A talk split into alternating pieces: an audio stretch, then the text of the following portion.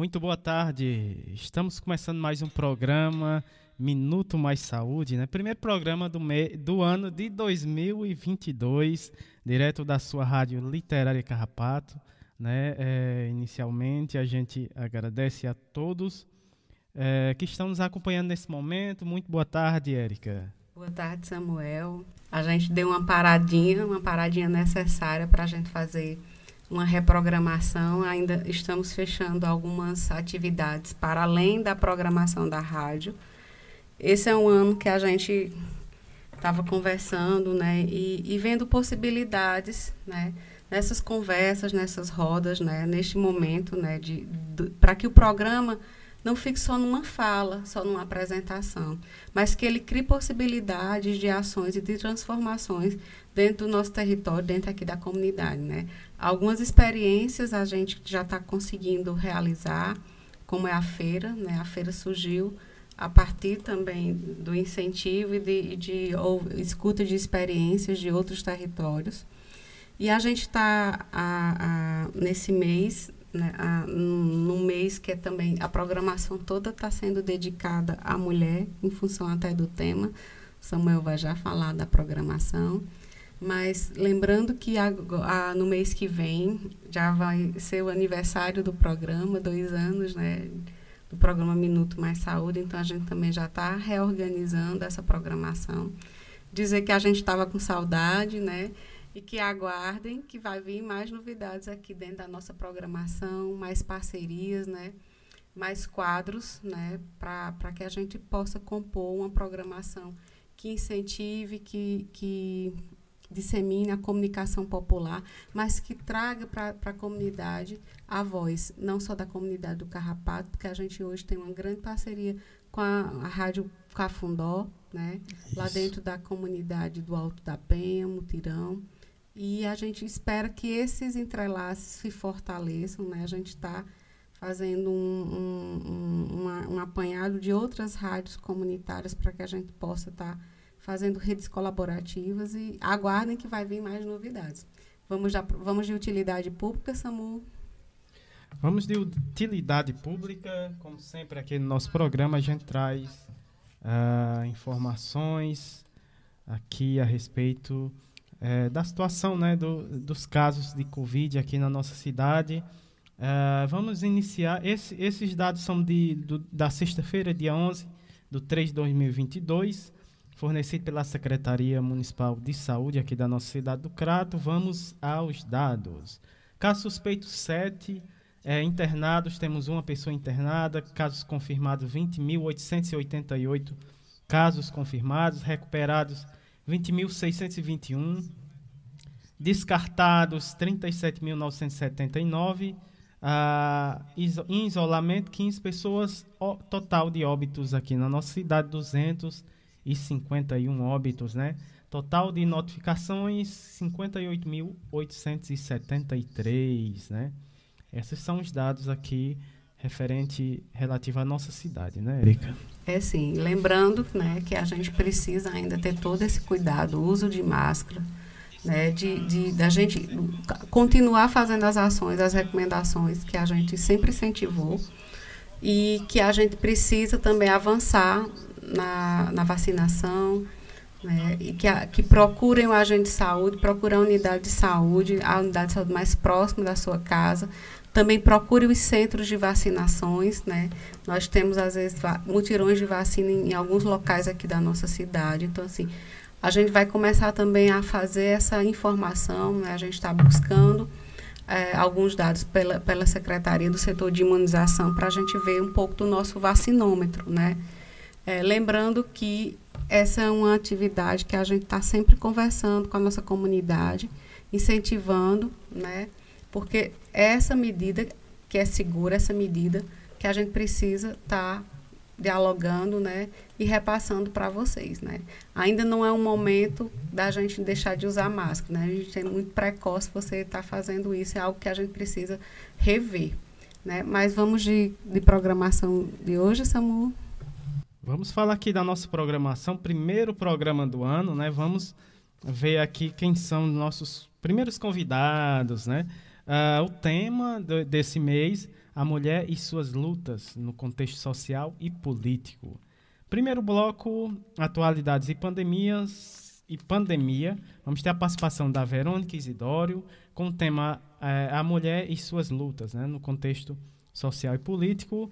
Uh, também vamos ter a participação da Maria Jardenes de Matos com o tema é, Empoderamento Feminino no Campo e as ações do projeto Guardiãs da Biodiversidade. Né? Também, uh, também vamos ter a participação mais uma vez aqui no nosso programa, ela que já faz parte né, do nosso programa, nossa querida Patrícia Silva. Ela vai trazer os 14 anos da Rede Humaniza SUS, uma história de sonho e lutas em coletivo. Segundo bloco, Saúde, Bem-Estar e Educação, vamos ter a participação da doutora Isabela, né, mais uma vez aqui no nosso programa. Ela vai falar sobre entre expectativas e realidade, a saúde da mulher em tempos de pandemia. Uh, logo depois vamos ter a participação, ela também já faz parte aqui do nosso programa, Etna Thaís, ela vai trazer uh, toda história nos traz saúde. Uh, terceiro bloco, Momento Arte e Cultura, Prosa e Poesia, projeto RHS né, e Narrativas em Rede. Também temos quinzenalmente né, o programa, o, o projeto Nordestinados a Ler. Né? Hoje falaremos sobre a, a, prosa RHS, né? Narrativas em Rede, com a Tereza Martins. Essas são as nossas convidadas do programa de hoje, Érica. É sim, e lembrando que a gente está na programação ainda comemorando os 14 anos da Rede HS, né? Uma, uma, um grande sim, parceiro. Um grande parceiro aqui, aqui da, nossa, da nossa rádio. Então, durante esse mês, esse programa que era quinzenal, ele vai ser semanal. Então, que a gente maravilha. vai junto com o programa, o projeto Nordestinados ali. Mas agora, antes da, da, da, de música, vamos dos nossos abraços, né? Vamos de abraços. E o abraço de, de sempre, né? Vai para a Patrícia Silva, da Rede Humaniza SUS, professor Sérgio Aragá, que é a professora Lohane Solano, professor Itamalage, professor Ricardo Cecim, as nossas rádios irmãs, a Rádio Paulo Freire, da Universidade Federal de Pernambuco, a Rádio Cafundó, a Rádio Livre Universitária da URCA, o professor Túlio Franco, da Rede Unida, o professor Alcindo Ferla, a professora Vera Dantas, a professora Vanderleia Pulga, o Movimento SUS nas Ruas, a ANEPS, a nossa querida Graça Portela, da Frio Cruz, Rio de Janeiro, Jaqueline Abrantes, doutor Olivandro, Paula Érica e todos os nossos ouvintes e comunidades aqui circunvizinhas. Que maravilha, né? Vamos, vamos de música, abrindo nosso programa com música, como sempre. A primeira música é do grupo Ira, né? A Mulheres à Frente da Tropa.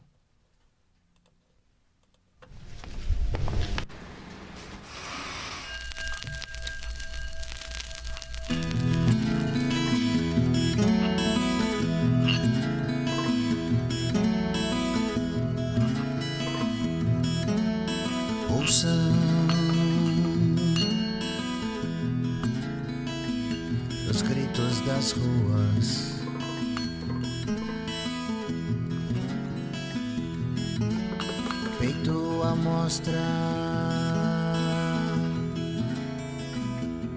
vozes agudas.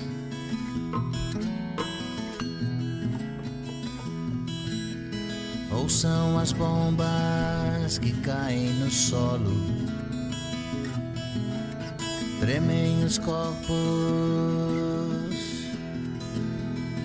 das crianças de colo.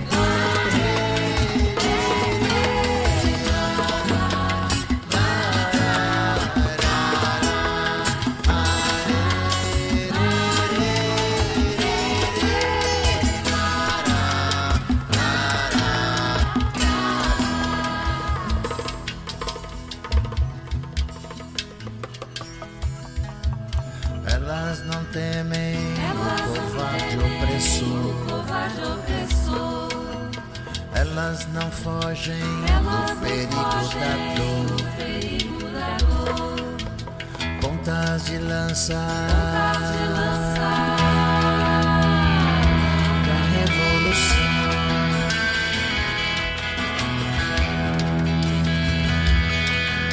Dedico a você.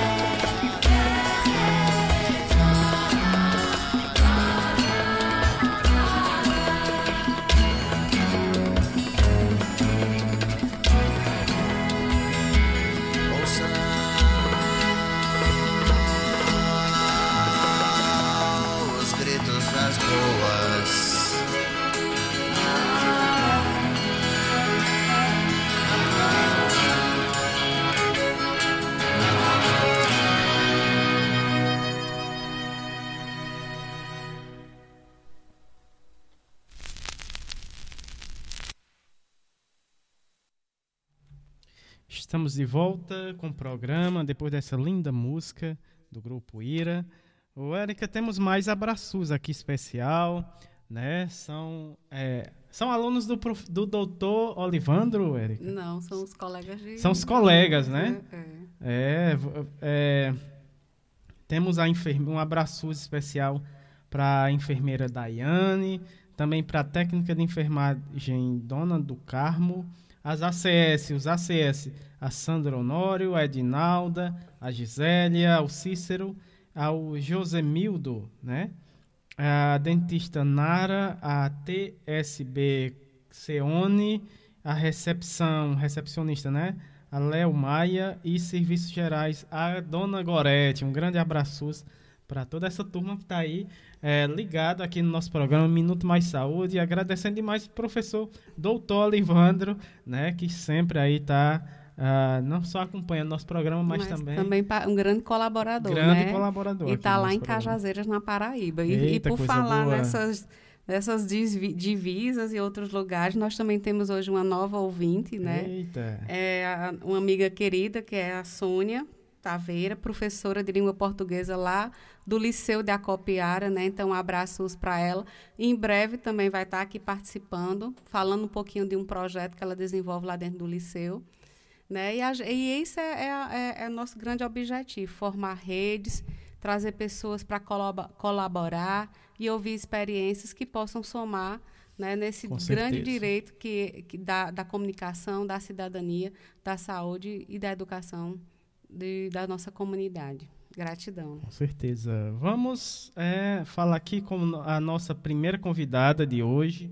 É, no primeiro bloco, Atualidades e Pandemias, vamos ter a fala inicial da Verônica Isidório, ela que é mulher negra sapatão, professora e militante da Frente de Mulheres do Cariri, uma mulher em movimento aqui da cidade do Crato. O tema da fala da Verônica é a mulher e suas lutas no contexto social e político. Então seja bem-vinda mais uma vez aqui no nosso programa.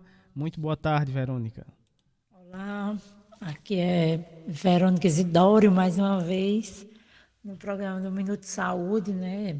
Lembrando que esse programa está aí inteirando três anos esse ano e a importância dele né, na orientação das pessoas, nessa comunicação popular, uma comunicação que chega aos, aos ouvintes e às ouvintes de uma forma mais tranquila, mais leve e parabenizar todo mundo que faz esse programa, né?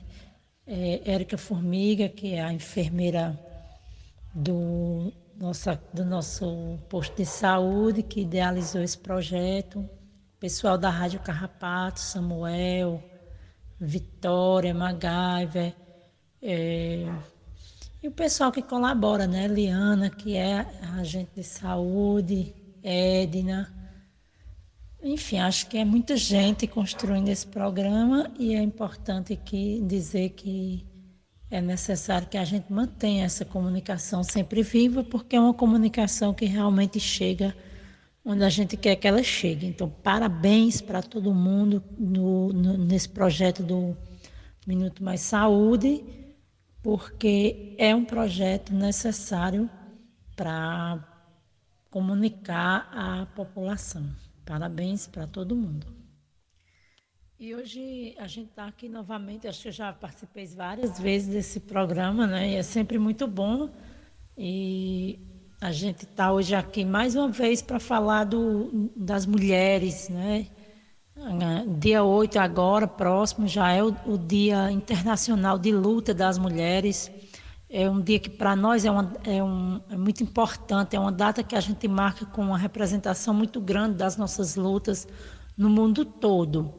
E aqui no Cariri a gente tem realizado o, o Março Lilás, né, que é o Março das Lutas das Mulheres, ah, desde muito tempo. E esse ano a gente está novamente é, nas ruas, né, mesmo com, com a pandemia, mas a gente decidiu é, realizar o, ato de rua, então a gente quer convidar que a população que está ouvindo a Rádio Literária Carrapato, é, convidar as pessoas da comunidade aí do Carrapato, todo mundo, para participar no dia 8 a gente se encontra a partir das 8 horas em frente à Prefeitura do Crato, né? E faz o nosso percurso pelo centro da cidade, visibilizando as nossas lutas, fazendo a denúncia da violência contra a mulher, fazendo a cobrança do funcionamento da política para as mulheres. Então, esse é o grande foco nosso de luta. E é claro, né, no contexto político que nós estamos, as mulheres do Brasil todo que estão na luta se levantam para derrubar uh, o governo. Então, o nosso Fora Bolsonaro é uma, é um, uma pauta que vai estar presente nas ruas do Crato, sim. O tema é, desse encontro de hoje, né, desse programa de hoje, é a mulher e suas lutas no contexto social e político, né? E aí Erika convida a gente para falar um pouco sobre isso. E o que a gente tem, tem para falar é, sobre esse tema é que durante muito tempo a gente tem lutado por uma participação da, das mulheres em todos os espaços, né?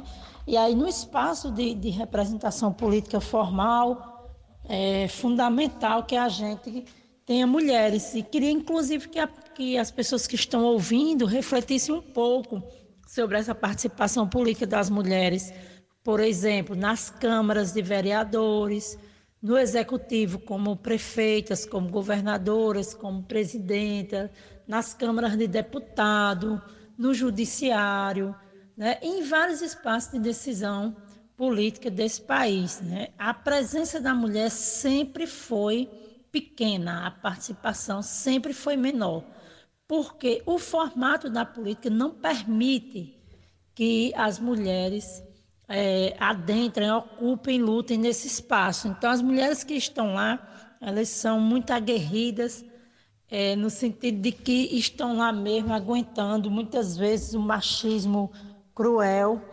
E se for uma mulher negra, também está lá nessa, nessa coisa de, de enfrentar o, o racismo todos os dias. Então, ainda somos só 3% né, do legislativo brasileiro as mulheres é, como representantes. Isso é, é uma desigualdade muito grande, né? Porque nós, nós representamos metade da população desse país, né? Nós, nós representamos e nós estamos nesses espaços como uma, uma quantidade muito pouca.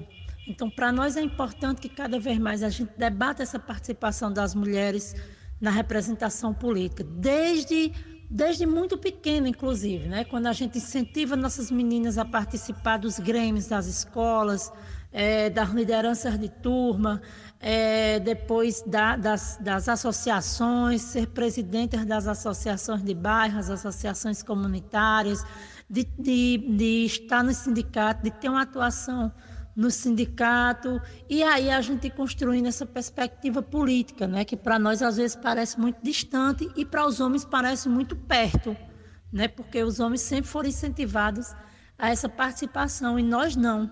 Então é importante que a gente incentive cada vez mais a participação das meninas, das mulheres nos espaços coletivos de decisão. É aí que a gente vai construindo uma cultura de liderança política, então, é importante né, que a gente forme meninas, forme mulheres né, conscientes para enfrentar um pleito de vereadora, de prefeita, de governadora, de presidente, mas isso de, de, de deputadas, enfim. Isso só acontece se a gente vai incentivando essa participação das mulheres nesses espaços, né? A gente sempre tentar ouvindo aí que, que é mais vivida e tudo, vai, vai compreender o que eu estou dizendo. Né? A gente sempre viu os espaços das associações, dos sindicatos, ocupados por homens. Né? E sempre dizia que a gente não podia estar porque tinha que estar em casa cuidando da casa e das crianças, né? Que não deixa de ser verdade. Mas cuidar da casa e das crianças não pode ser um elemento que limite a nossa participação na política. É por isso que cada vez mais a gente tem lutado pela divisão do trabalho doméstico dentro de casa. Né? Porque a criação dos filhos e filhas e o cuidado com a casa deve ser de responsabilidade de todas as pessoas que moram nela. Então, se todo mundo tem responsabilidade em arrumar a casa, em cuidar das crianças, em organizar tudo que tem na casa, o tempo para participação em outras atividades ele vai ser maior né, das mulheres principalmente. Então, se eu passo o dia todinho cuidando de casa, de menina, ajeitando correio de casa, claro que eu não vou ter tempo para ir para uma reunião de associação. E mesmo se eu tiver tempo, eu estou muito cansada para isso, né? E os homens sempre fizeram isso com muita tranquilidade. Então, é hora da gente também, aliás, já passou da hora da gente se organizar e, e participar desses espaços. Então, vamos incentivar nossas meninas desde cedo a participar dos momentos coletivos na comunidade. A comunidade do Carrapato é uma comunidade muito organizada, então incentivar as meninas e os meninos, a juventude, as crianças, adolescentes a participar das atividades da associação, do Carrapato Cultural, é garantir uma socialização é, com as outras pessoas e um, uma compreensão política diferente. Então, a, a quem está morando no Carrapato tem essa, esse ponto muito positivo, né, que é essa capacidade da organização comunitária. A associação sempre é, é, presente, sempre atuante.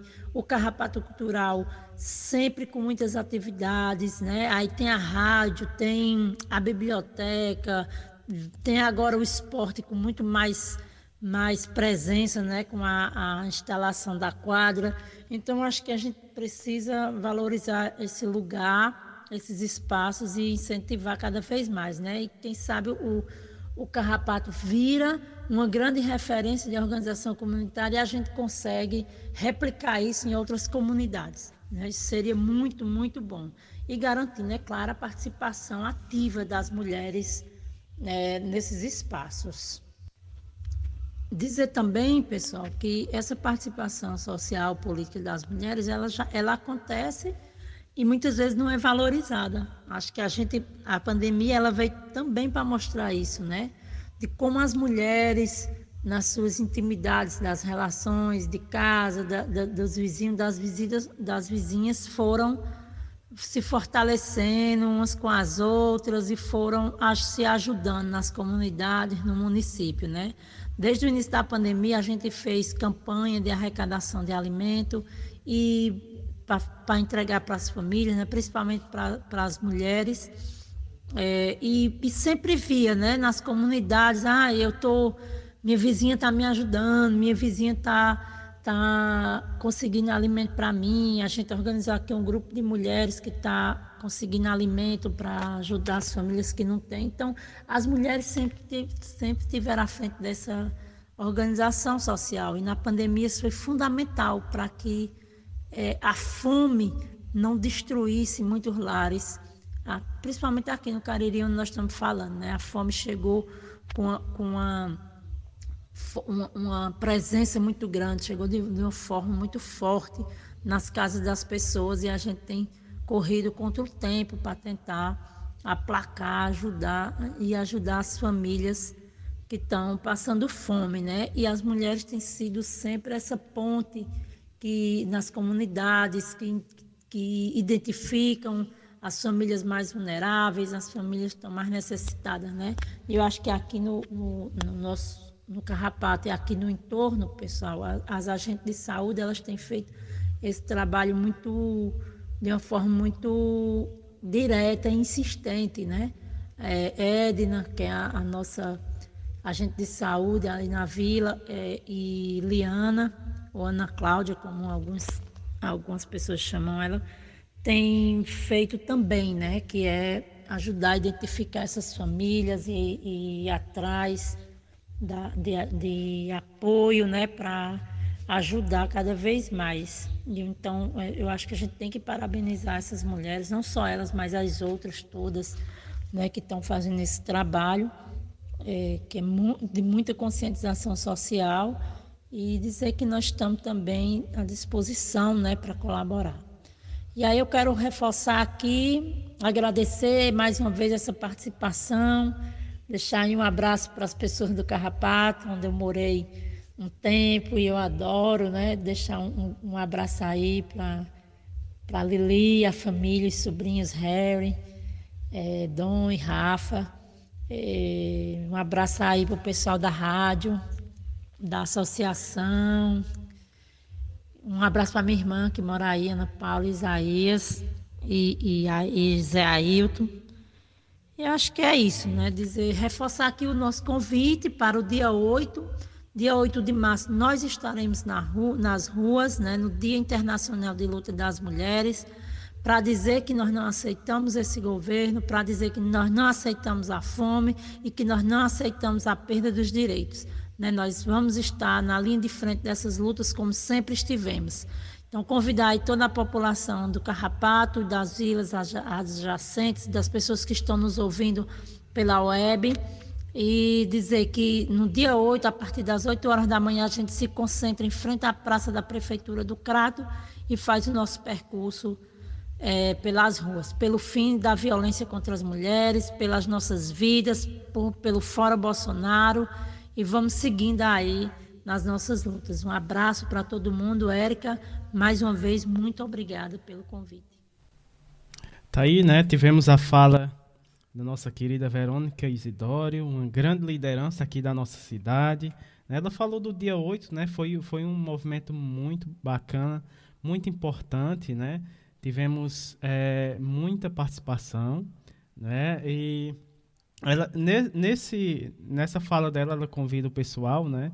Só explicando que esse programa ele ia, iria ao ar, né? Sábado passado, né? É, dia 5. Tivemos um problema técnico aqui na nossa rádio, não, não pôde ir ao ar no dia 5. Né? Estamos transmitindo. É, transmitindo hoje, dia 12, né? E, e aí a gente teve essa fala importantíssima né, da nossa querida Verônica Isidório, é, que sempre colaborando aqui na nossa rádio. Um abraço, Verônica. Muito obrigado. Não é isso, Erika? É sim, Samuel. E dizer assim uma fala muito importante né, da, que Verônica nos traz, que é a questão que a gente precisa assumir essa liderança que a gente tem para além do espaço da nossa casa, né? A gente precisa realmente ocupar esses espaços, né? Então, ela, a fala dela é justamente com essa forma de mobilizar, né, de incentivar as mulheres, né? E, um, e, um, e algo que a gente quer trazer para todo mundo, não só para grupos específicos, né? Esse ano, dentro da nossa programação, a gente já vinha amadurecendo a ideia e, e ainda está finalizando alguns pontos, mas isso é uma coisa que a gente já decidiu. A gente vai montar programas que tenham mais um conteúdo político, né? um, um conteúdo também reflexivo. Né? Porque a gente precisa se apropriar da, desse espaço, né? É um ano que a gente precisa fazer boas escolhas, né? E que a gente precisa se posicionar, né? Rever toda essa condição nesse momento que a gente passou ainda durante essa pandemia, o que a gente ainda está passando, o quanto isso afetou a vida e o cotidiano das pessoas, mas que a gente sabe que as comunidades elas se reorganizaram, né? Elas se potencializaram dentro dessa realidade, né? Mesmo sem um apoio total do governo, né? E em função dessa dessa reorganização que muitas comunidades vêm desenvolvendo, a gente traz aqui a experiência da feira, na, da feira aqui da, da, da, comunidade do Carrapato. Esse mês, aí já vamos começar as surpresas. Esse mês a gente vai montar um breve curso né, com uma das nossas apoiadoras, que é a Margarida Pereira. A partir, acredito que no outro programa a gente já vai lançar né, esse curso. É um curso que será um curso presencial, com limitações, então a gente vai dar mais detalhes na, na, no próximo programa. Né? Vamos montar um, um, esquema de ficha de inscrição através da nossa associação aqui do Carrapato. Não é, não é um curso online, a gente já viveu uma experiência de curso online, foi Samuel, mas esse ano a gente está tentando promover algo assim, o que a gente vem falando para dentro do programa da rádio, a gente quer, quer propor uma ação. E é uma ação que possa fazer uma transformação. Então, o que a gente fala, a gente vai tentar implementar uma ação real dentro desse nosso território, dentro da, dessa comunidade. Não só restringindo o espaço em si da comunidade do Carrapato, porque a gente tem comunidades parceiras, não é isso, Samuel? Então, assim, aguardem, teremos muitas novidades, né? Vamos ter em breve também um curso de uma oficina de fuxico com as fuxiqueiras da Chapada. É uma forma que a gente tem de estar tá capacitando mulheres, né? né? de estar tá refazendo, aprendendo uma nova arte, um produto que possa gerar renda. Então, são essas essas as, as, próximas ideias e as ações que a gente quer fazer nesses diálogos, né, que a gente vai trazer também para a rádio, mas que isso possa promover uma ação real dentro da nossa comunidade. Né? Mais ou menos isso. tá aí, né? 2002, 2022, né? Com ações aí, né? É, para fortalecer essa questão do empoderamento feminino, que é o próximo assunto aqui, né? Da nossa próxima convidada, que é a Maria Jardenes de Mato. Inclusive, ela está na escuta do nosso programa. Um grande abraço para Maria Jardenes. Ela que é graduada em agroecologia, mestra em socio biodiversidade e tecnologias sustentáveis, também coordenadora do projeto do Instituto Antônio Conselheiro. Ela, ela fala lá da cidade de Quixeramobim, aqui no Ceará. O tema da fala da Maria Jardenes é empoderamento feminino no campo e as ações do projeto Guardiãs da Biodiversidade. Então seja bem-vinda aqui ao nosso programa. Muito boa tarde. Olá, eu sou a Jardenes Matos, estou na Rádio Literária Carrapato no programa Minuto Mais Saúde e vou conversar com vocês sobre o empoderamento feminino no campo e as ações do projeto Guardiãs da Biodiversidade. Então, hoje atuo no Instituto Antônio Conselheiro, no IAC, como coordenadora de projeto. É, tenho militado nessa questão da agroecologia, das relações de gênero com o grupo de mulheres é, então, minha trajetória de vida tem sido trabalho com mulheres ao longo de 18 anos aqui no estado do Ceará. Gostaria de agradecer o convite estar participando desse programa, o Minuto Mais Saúde. É, gostaria também de saudar todos os ouvintes né, que nos escuta, que, que de certa forma faz essa integração e nos motiva né, a estar dialogando e, e discutindo temas tão relevantes principalmente hoje, para falar da vida das mulheres, né? Da mulher rural, da mulher do campo, da mulher da floresta, mulher das águas. Então, para quem não conhece o Instituto Antônio Conselheiro, é uma organização da sociedade civil, né, com sede no município de Quixeramobim, que fica localizado no sertão central do Ceará. O IAC é, trabalha com agricultores e agricultoras familiares, vem desenvolvendo aí há mais de 20 anos, né, trabalho né, focado na questão da agroecologia, de tecnologias sociais, de educação contextualizada, né, junto às associações comunitárias, às redes agroecológicas de agricultores e agricultoras familiares, junto aos movimentos sociais do campo. É, o IAC ele ele se articula né, em rede, hoje está dentro do Fórum Cearense pela Vida no Semiado, né, entidade que participa do Fórum Cearense, e tem trabalhado né, junto a agricultores e agricultoras, tanto né, jovens como adultos, desenvolvendo é, ações destinadas ao fortalecimento da agricultura familiar, é, fortalecendo as organizações né, dentro da sua forma de organização social, produtiva, da organização sociopolítica e da juventude dentro do segmento rural. Então, o IAC é, tem como missão, eu diria, que promover o desenvolvimento sociocultural da pessoa humana, né, através da elaboração e também da implementação de projetos e também outras intervenções no campo da cultura, das políticas públicas, que vem contribuindo com a promoção né, da ética social, da democracia e do respeito aos direitos humanos.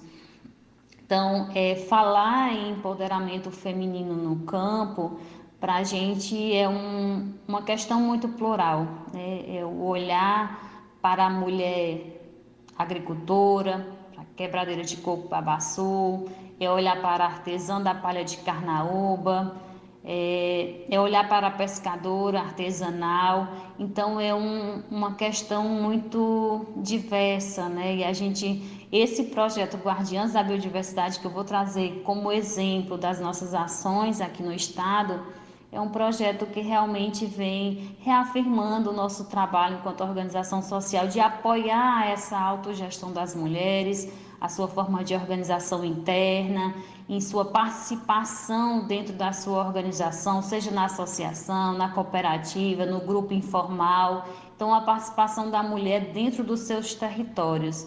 Então, é, é importante hoje falar sobre isso e fazer esse link é, do projeto Guardiãs e por que que essa mulher se identifica como uma guardiã da biodiversidade, né? E as mulheres a gente tem percebido na execução das nossas ações e principalmente nesse projeto é, que vem dialogando são as mulheres que experimentam, né? As mulheres que pegam a semente, que levam para semear nos seus quintais, nos arredores de casa, a mulher que troca muda lá na feira com a outra feirante leva para fazer experimentação no seu quintal é uma mulher que faz uma receita do defensivo natural lá para controle de praga na, na, no seu quintal, na sua produção. Então ela vem é, experimentando, é uma mulher experimentadora.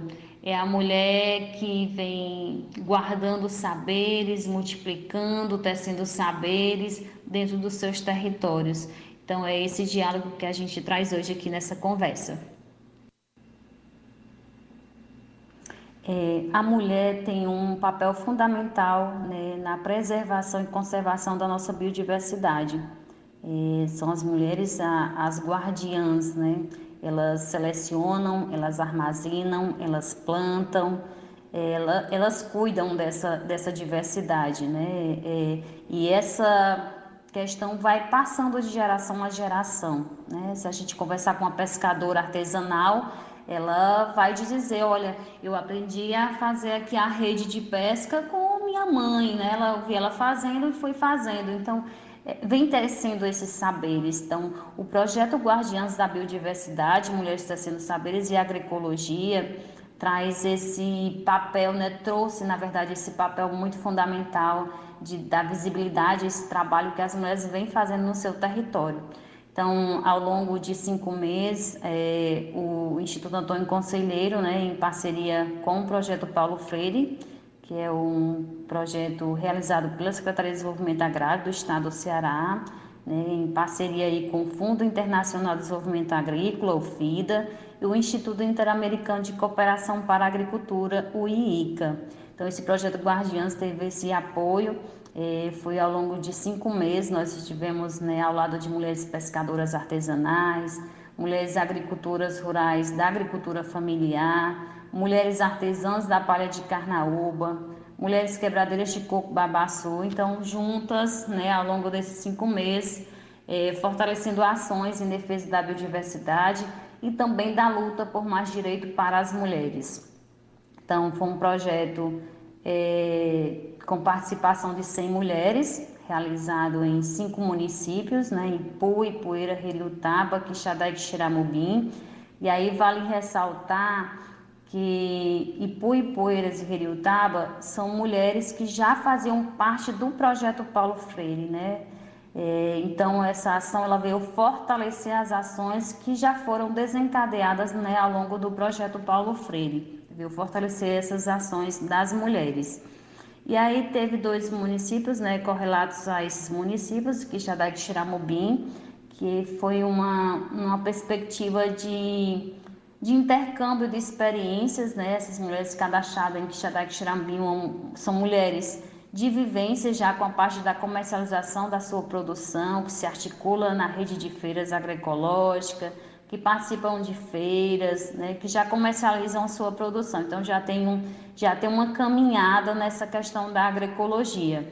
Então contempla isso em mulheres, né, dentre elas pescadoras, quebradeiras de coco babaçu, agricultoras e artesãs da palha.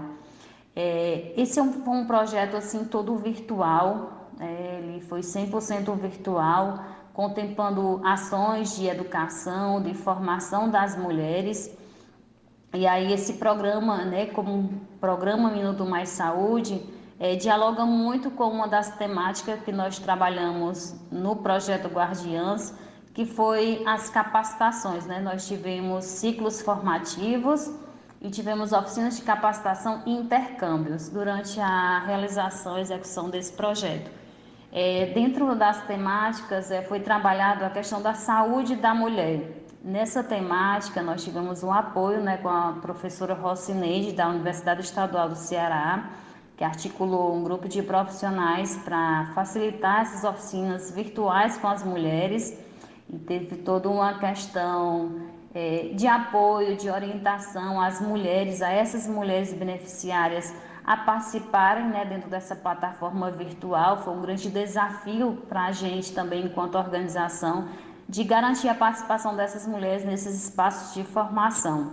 Então, essa oficina, ela contemplou a questão de práticas integrativas complementares, plantas medicinais, né, saúde da mulher, é, em formato virtual e, como eu falei, né, em ciclo formativo. Então, teve três momentos com as mulheres, é, com essa diversidade de mulheres, né? Olha aí, mulher das águas, mulheres da floresta, mulheres do campo, é, discutindo essa questão da saúde, que para a gente é de fundamental importância.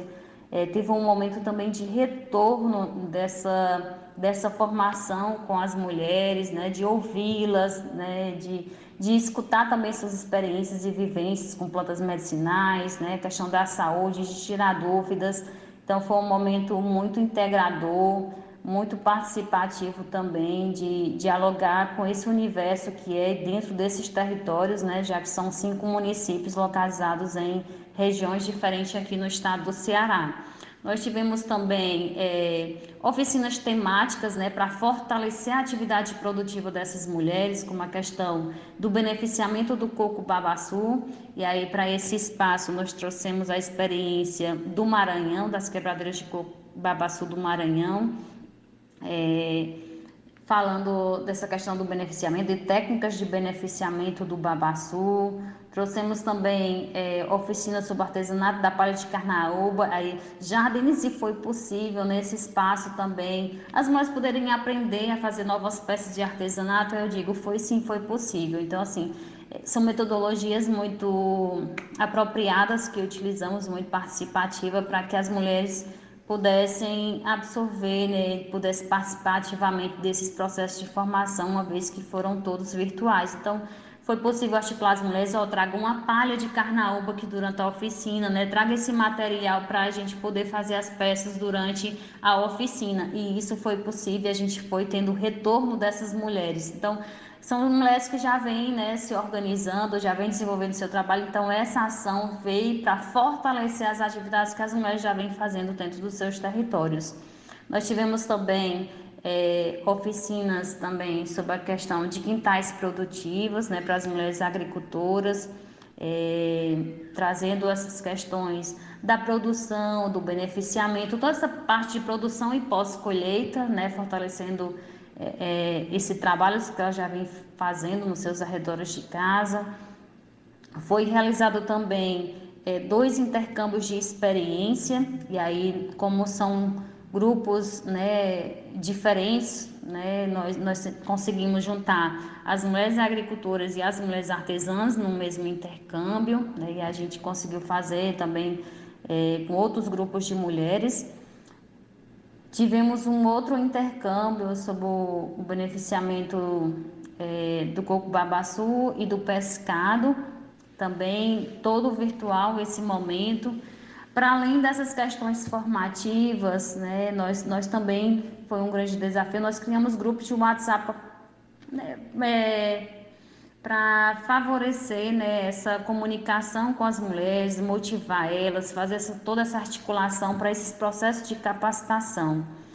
Além disso, nós conseguimos também produzir materiais para ser distribuído para essas mulheres, é, materiais com a linguagem é, de acordo com a realidade local, que as mulheres consigam ler, se identificar com esse material. É, foram sistematizadas quatro experiências né, dessas mulheres, sendo uma delas agricultora, pescadora, quebradeira de coco babaçu e artesãs da palha de carnaúba. Todo esse material em formato de cartilha, né, muito ilustrativo, com fotos. Para essa questão de sistematização foi necessário sim uma visita né, na, na comunidade, foi feita toda uma seleção das mulheres e suas experiências com apoio do projeto Paulo Freire, a equipe do IAC que atua nesses territórios, identificando essas mulheres para fazer essa sistematização. Nós também é, elaboramos um caderno de boas práticas na manipulação de alimentos. É, esse caderno foi elaborado por um nutricionista, é, revisado também pela equipe do Instituto Antônio Conselheiro, Antônio Conselheiro, é observando essas peculiaridades dentro das atividades identitárias dessas mulheres. Então, foi um material muito específico para essas mulheres, né? Mulheres agricultoras, pescadoras, quebradeiros de coco babaçu e artesãs. Então, foi para esse olhar e para esse público específico dessas mulheres, né? Fortalecendo as suas atividades produtivas e certamente, né? É, geradoras também de renda, né, de autonomia financeira para essas mulheres. É, nós trabalhamos também a questão de um catálogo de, que nós nomeamos Saberes e Sabores das Mulheres Guardiãs da Biodiversidade. Esse catálogo também pode ser visualizado através do site do Instituto Antônio Conselheiro. É, esse catálogo ele compreende é, a sistematização de produtos de 10 mulheres, né, que foi feito através do projeto é, que acompanhou 10 mulheres, né, dentro delas né, tem mulheres do Paulo Freire e mulheres aqui do Sertão Central, Quixadá e Quixeramobim, é, que são mulheres que já comercializam seus produtos, seja na comunidade, seja em feiras. É, todavia, o objetivo desse catálogo é dar visibilidade a essa produção dos quintais, do artesanato, do pescado e do extrativismo. Então, essas foram as ações né, realizadas no projeto Guardiãs da Biodiversidade, Mulheres Tecendo Saberes em Agroecologia, executado pelo Instituto Antônio Conselheiro.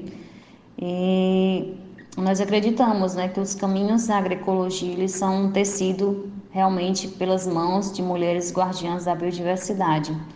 É, a construção da agroecologia né, também se sustenta nos pilares do feminismo e do respeito à natureza.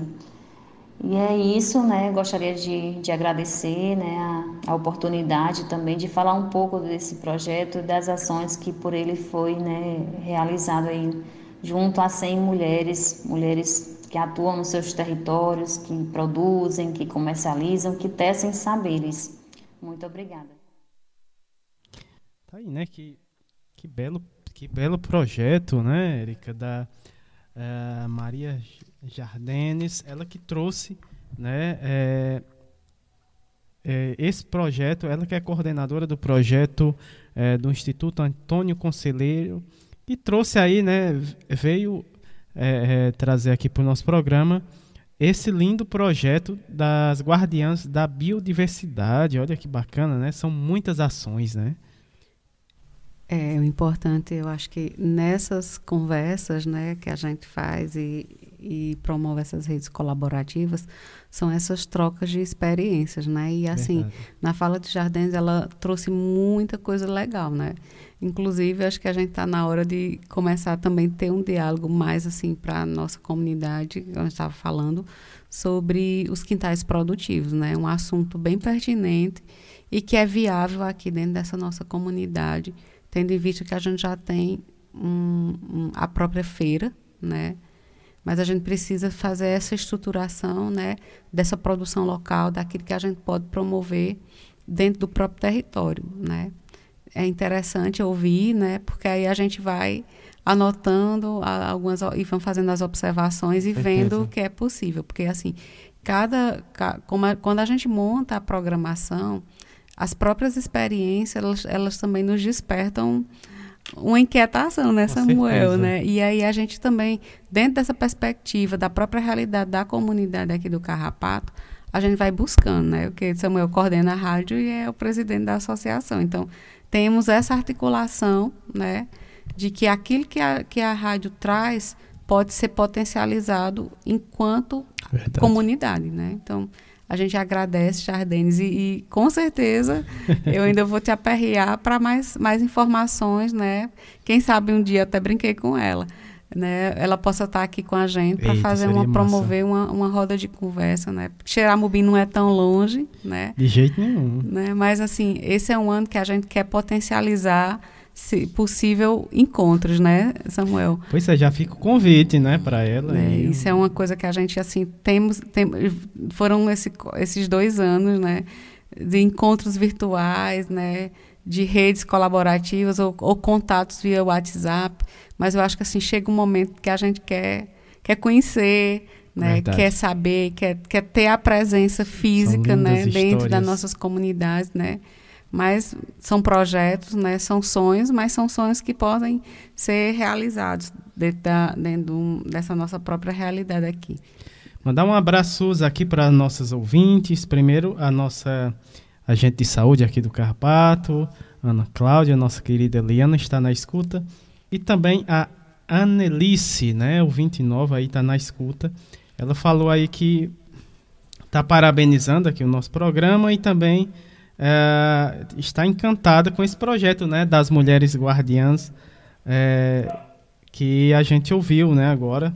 Uh, um grande abraço para Annelice. Annelice. Annelice está na escuta aí no nosso programa. É, ela vai participar na, na próxima, na próxima ela fala. Aqui no Lameiro, né? Bem pertinho. É, ela é aluna, né? Ela é enfermeira, mas também tá, ah, é, é, aluna, é, é, enfermeira, mas é aluna da residência de saúde coletiva aqui da URCA, né? E sempre será um prazer tê-la aqui conosco. Gratidão, Annelice, por sua participação. Dando continuidade aqui ainda no nosso primeiro bloco, vamos ter a participação da Patrícia Silva mais uma vez aqui no nosso programa. Um grande abraço, Patrícia. Ela que é nutricionista, também editora e participante uh, da Rede Humaniza SUS, lá de Blumenau, Santa Catarina. Ela vai falar um pouco sobre os 14 anos da Rede Humaniza SUS. É, uma história de sonhos e lutas em coletivo. Vamos ouvir aí na fala da nossa querida Patrícia Silva sobre os 14 anos da Rede Humaniza SUS. Bem-vindo à Rede Humaniza SUS. Mais conhecida como RHS, é a rede social dos trabalhadores, gestores e usuários do SUS.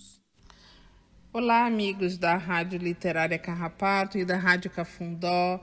É um prazer estar aqui com vocês novamente. E agora para com motivo de festa, né, para comemorar os 14 anos da Rede Humaniza SUS. E para comemorar isso e não correr o risco de esquecer alguma coisa dessa, dessa longa história que eu participo desde o começo, eu escrevi um texto para homenagear a rede que eu vou ler para vocês, tá bom? Uma rede embalando meus ideais. Naquele dia, ainda vivo na memória, Ricardo me convidou para conhecer o novo dispositivo da Política Nacional de Humanização. Neste tempo, era 22 de fevereiro de 2008. Estava iniciando minhas atividades como consultora da PNH em Santa Catarina, depois de ter concluído o Curso Nacional de Apoiadores em 2006 e estar integrando o Comitê Regional de Humanização do Médio Vale do Itajaí desde 2005. Eram tempos em que falar de redes sociais significava ter perfil no Orkut, comunicar-se por Messenger ou o e-mail. Experimentar essa nova rede com uma aposta na reafirmação dos princípios da PNH, no fortalecimento do SUS e defesa da vida, fez brilhar meus olhos poder fazer parte de um coletivo onde a teoria e a prática não são elementos retóricos e sim exercícios de vida pulsante, com certeza encantou meus dias.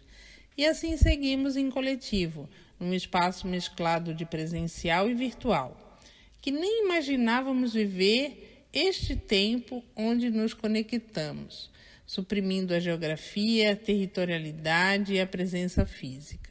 O virtual, antes distante e assíncrono, se tornou cada vez mais próximo e vivo. Ganhei amigos e amigas para uma vida. Pessoas que convivo diariamente compartilhando emoções, afetos e planos. E o coletivo da Rede Humaniza SUS foi se desenhando com companheiros da PNH de todo o Brasil. Chegamos aos estados, municípios, serviços, universidades, vidas reais e pulsantes, ocupando espaços de troca de vivência, busca de apoio, acervo de conteúdo, espaços de criação e encontro. Fortalecemos e avançamos para um lugar de gestão da política e de aproximação com os usuários do SUS. Passamos a nos corresponder com o dia a dia do SUS, com trabalhadores, gestores e usuários e o coletivo teve que se profissionalizar para crescer, para fincar raízes. Chegaram os editores da RHS, função antes exercida de modo informal e voluntária. Participamos da expansão do plano de comunicação da PNH.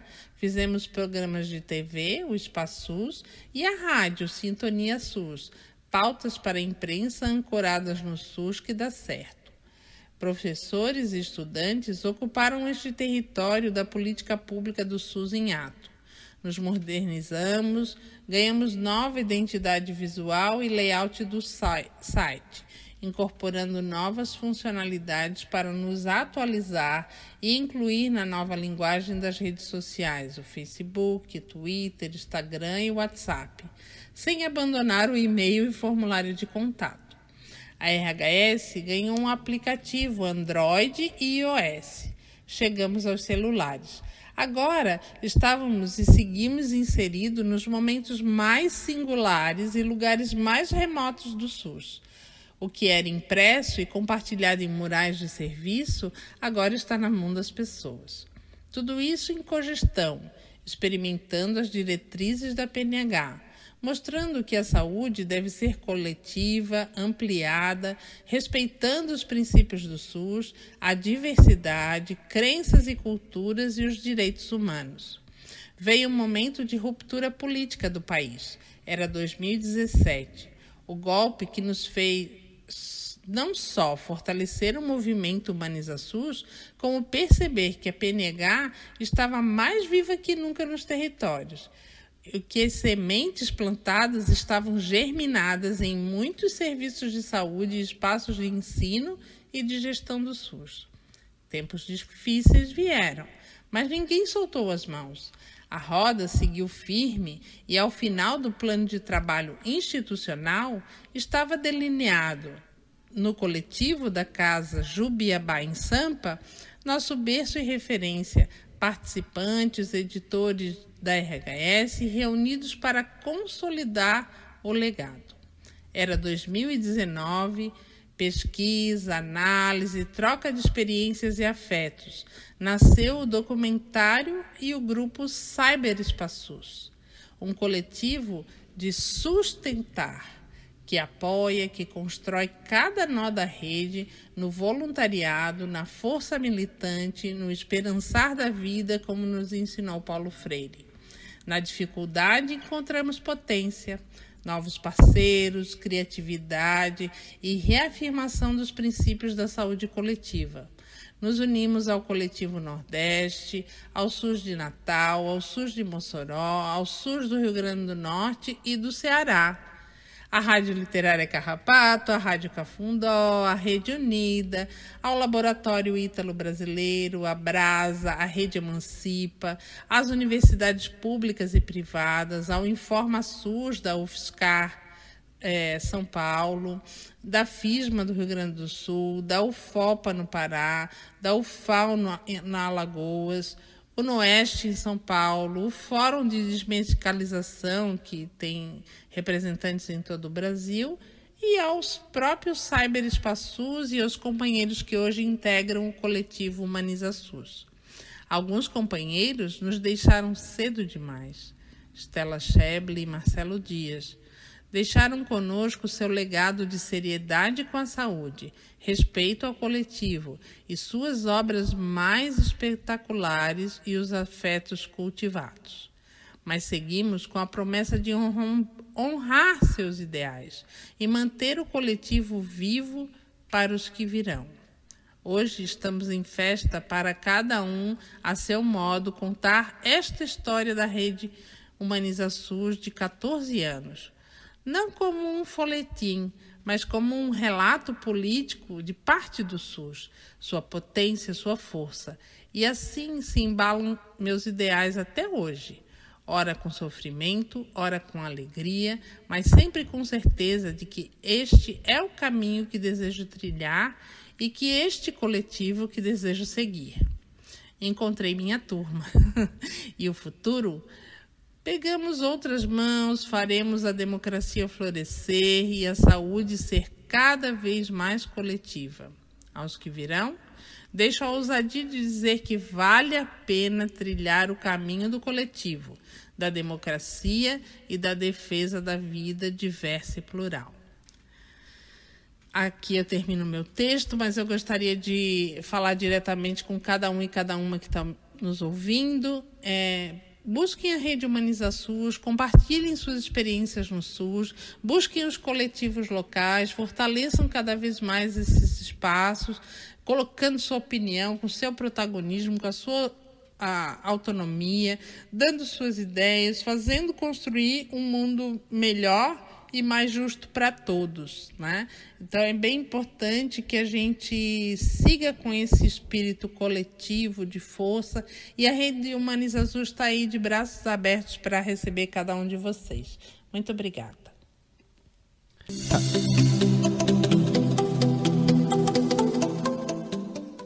Tá aí nossa querida Patrícia Silva falando sobre o, a Rede Humaniza SUS, 14 anos, né? uma história de sonhos e lutas em coletivo. Vida longa, Rede Humaniza SUS. Vamos, vamos ouvir é, uma música, encerrando aqui o primeiro bloco, né? a música da Elza Soares, O Que Se Cala.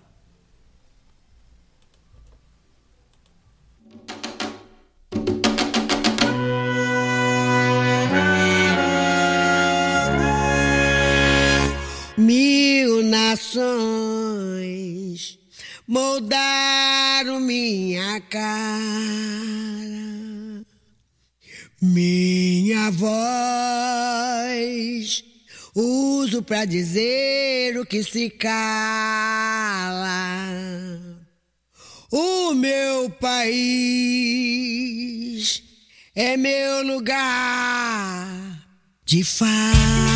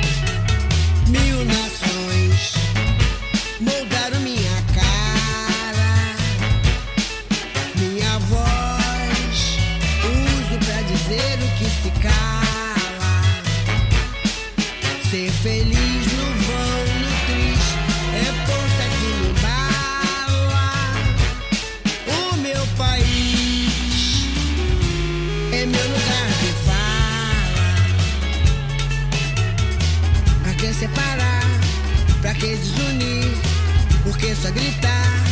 Por que nunca ouvir? Pra que enganar? Pra que reprimir? Por que humilhar? E tanto mentir?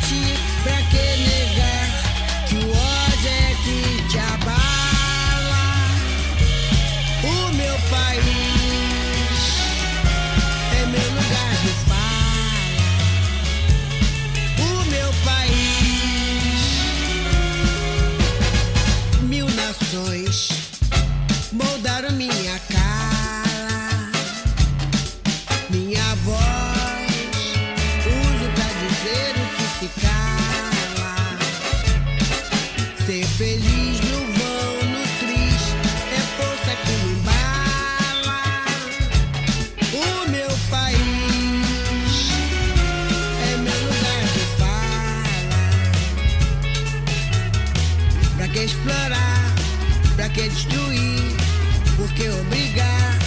Por que coagir?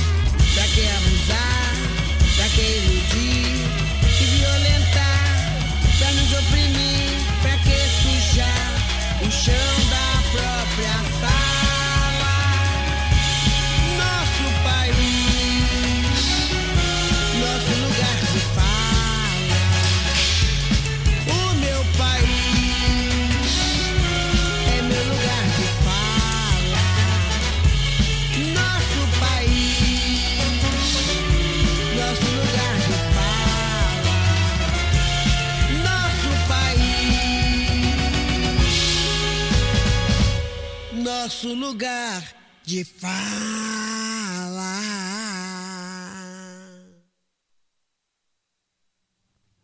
Tá, estamos de volta com o segundo bloco depois dessa linda música é, da Elza Soares, O que se cala. Uh, segundo bloco, saúde, bem-estar e educação. Vamos ter a fala da doutora Isabela Macedo, ela que é mãe é, de Maria e, de, e do Bento, também médica de família e clínica médica da UBS Grangeiro 2. Uh, ah, ela é de Juazeiro do Norte Uh, o tema da fala da doutora Isabela, entre a expectativa e a realidade, a saúde da mulher em tempos de pandemia. Seja bem-vinda mais uma vez aqui no nosso programa. Muito boa tarde, doutora. Boa tarde, ouvintes da Rádio Literário Carrapato. É, meu nome é Isabela Macedo, sou médica da Casa Posto Grangeiro 2. Fui convidada por, por Érica para participar do programa Minuto Mais Saúde para falar sobre a mulher nesta pandemia, né?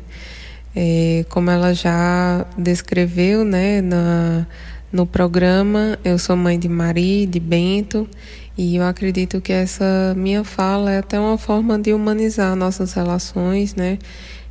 Para que as outras mulheres percebam que nosso, nossa vivência é muito parecida, nosso cotidiano é parecido, nosso cotidiano de luta é, nosso cotidiano muitas vezes de uma dupla jornada de trabalho.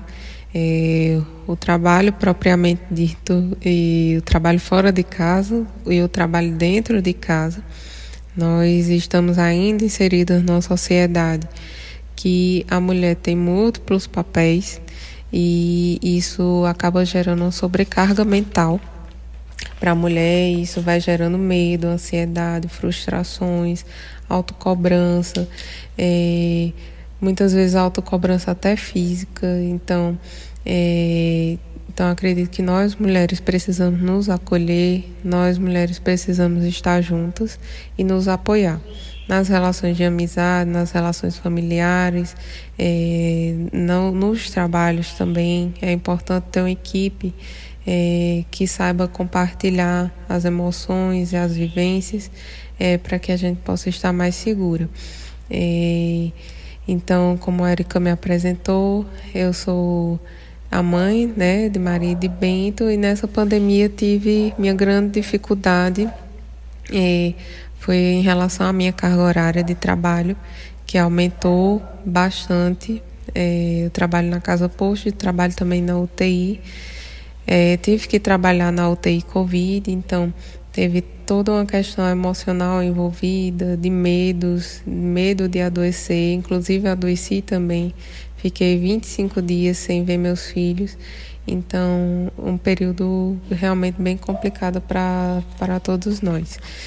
Fora isso, na nossa vivência, principalmente na casa posto, estamos acompanhando várias mulheres com ansiedade, é, que estão ainda vivenciando luto por conta de familiares e estão passando por um período é, de depressão. É, muitas mulheres com problemas financeiros, algumas nas vilas né, que a gente acompanha, tem muitas mulheres que são diaristas e que nesse isolamento acabaram perdendo os seus empregos. E muitas delas são provedoras mesmo do lar. Então, essa pandemia trouxe é, muitos problemas para todas nós. É, outro problema que nos preocupa muito e que infelizmente nós estamos acompanhando é a violência doméstica, é, dos me do medo das mulheres de, de enfrentar os companheiros, de, é, de mudar realmente a vida, então de sair dessa situação. Então a gente procura é, ter empatia, a gente procura também ter o apoio com as redes que é, de assistência social que tem no município. Então a gente procura apoiar as mulheres de várias maneiras, é, não só na questão é, biologicamente falando, né, sobre as rotinas, sobre é, as rotinas de prevenção, de vacinas, mas também a gente é, tem que ter empatia por essas mulheres e ver realmente como está a realidade de cada uma para que a gente possa ajudar de uma forma mais efetiva. É, uma grande, um grande aprendizado que eu tive, assim, isso bem particular, é, nesse momento de pandemia, é que nós precisamos de uma rede de apoio, é, nós mulheres, é, seja familiar, seja através das escolas, que foi prejudicado por conta do isolamento social e agora as escolas já estão retomando, as creches, então ajuda muito para que a gente possa conseguir ter a jornada de trabalho fora de casa é, mais tranquila é, e que a gente também é, tem que partilhar e tem que é, partilhar, compartilhar as responsabilidades e também que a gente tem que deixar que as outras pessoas é, executem as tarefas. Então, é que a, dá importância às outras pessoas, né, para estar junto com a gente, para ajudar. É, muitas vezes a gente tem que ter um espírito mesmo de liderança, porque muitas vezes a gente não vai estar em casa, não vai estar é, organizando como a gente queria, mas a gente tem que ter o espírito de liderança. Então, é, fazer essa gestão de casa, né? a gestão da economia, é, enfim. Então, é um assunto assim bem complexo. Eu acredito que é uma forma de abrir um diálogo é, com outras mulheres. É uma forma também que a gente pode pensar de como ajudar outras mulheres, colocar mais creches, é, enfim. Eu acredito que é uma forma, é um momento que a gente tem que, que a gente percebe que é necessário não só a igualdade entre homens e mulheres, para que a gente não se sinta tão sobrecarregada, mas que cada mulher é o princípio do SUS, né? A equidade. A gente precisa ver a realidade de cada mulher e a sua é, necessidade naquele momento, né? Então, por exemplo, a, a gente está acompanhando também muitas mães com dificuldades com seus filhos, é, crianças autistas. Então, a gente percebe a necessidade que essa mãe precisa estar tá mais perto de casa.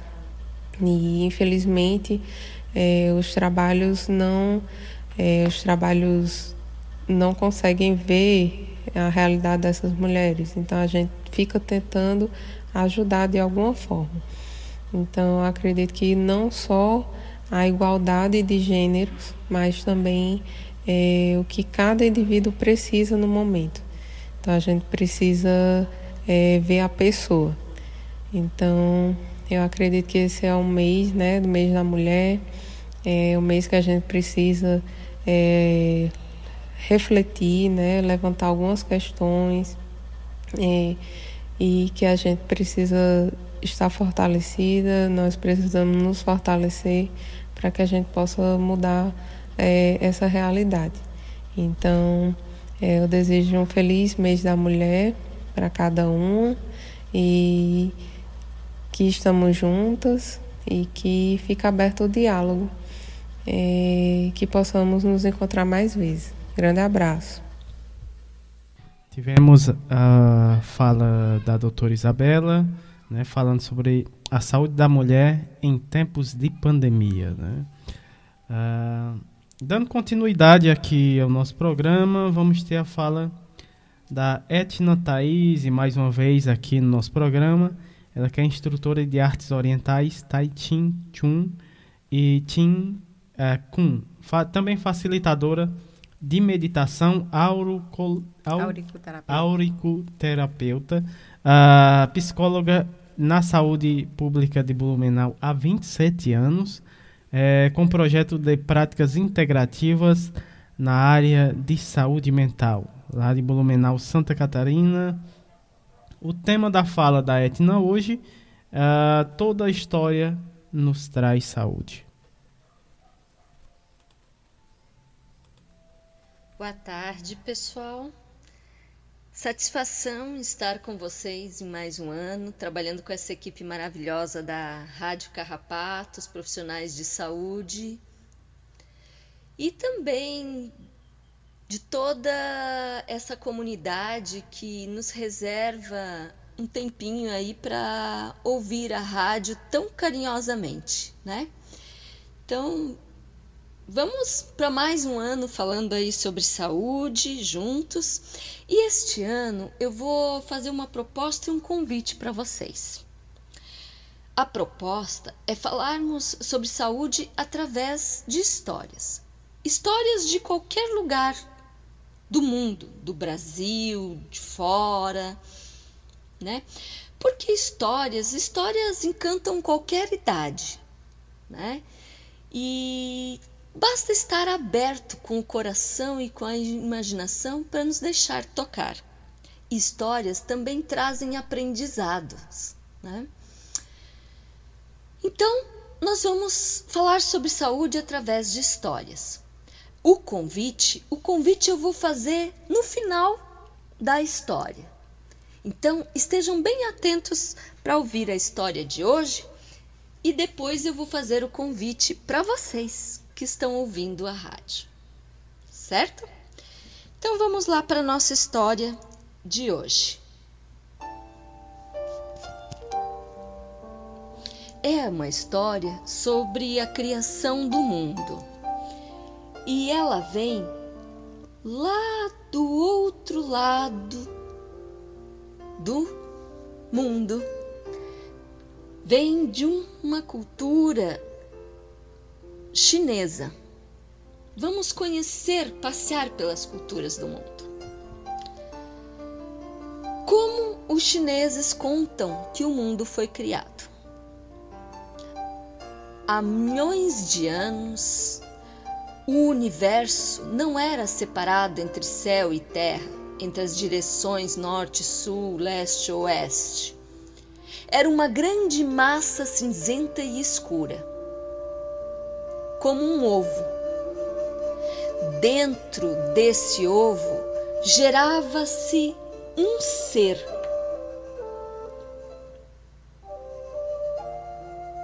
O ancestral de todos os nossos ancestrais. Chamava-se Pangu.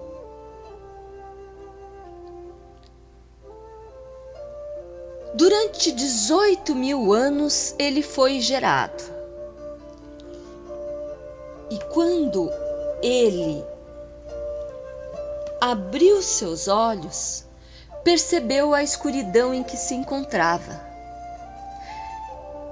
quando ele tentou se mover, percebeu o quão limitado estava o seu espaço e que aquilo não era mais suportável para ele. Então,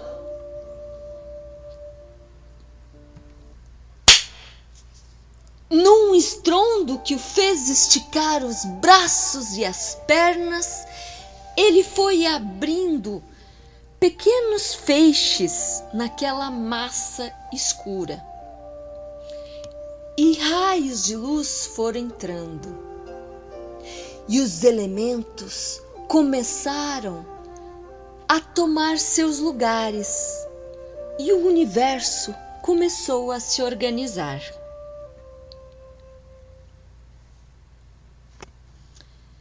Os elementos mais leves e transparentes subiram, formando o céu e uma luz límpida e clara. Os elementos mais densos e pesados desceram, ficaram sobre os pés de Pangu, formando uma massa densa, estável, chamado terra e entre eles crescia Pangu. A sua primeira e profunda respiração formou a primeira rajada de vento entre céu e terra, varrendo assim o universo. À medida que Pangu crescia, seus estados emocionais refletiam no universo. Se ele estivesse sorrindo, o céu estava claro e azul. As flores apareciam sobre a terra, o verde ficava claro. Se Pangu estivesse raivoso, o céu ficava pesado e cinzento. E a terra ficava densa, um lamaçal. Quando Pangu estava triste e chorava, descia gotas de água do céu, e essas gotas formaram rios, lagos e oceanos.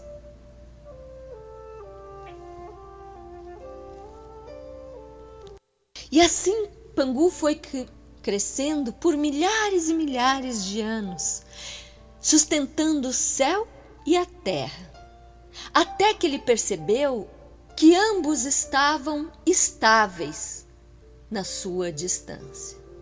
Exausto de tanto esforço, ele se deixou quedar-se, deitou e adormeceu eternamente. E nessa eternidade, o seu olho esquerdo tornou-se o céu resplandecente. O olho direito, a lua brilhante. Os cabelos formaram o campo de estrelas que se espalham pelo firmamento.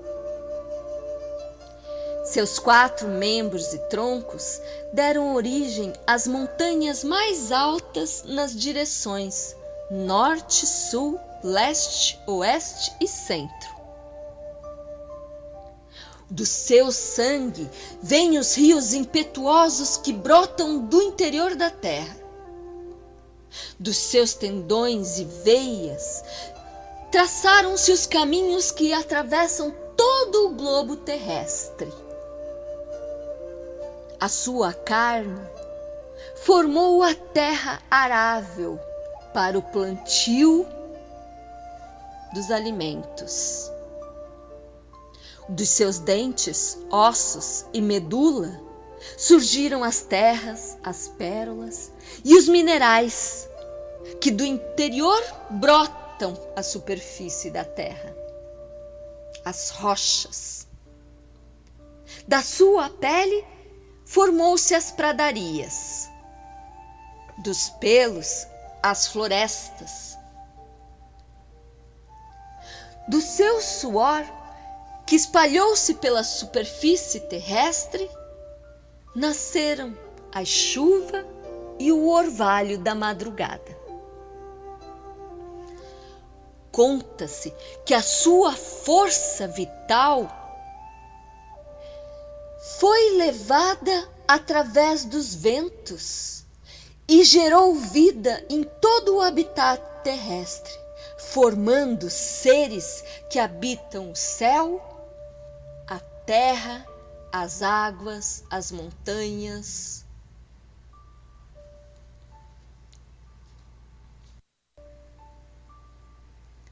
E assim descendemos todos de um antepassado comum. O bondoso e generoso Pangu, que ofereceu o seu ser para permitir a criação do universo.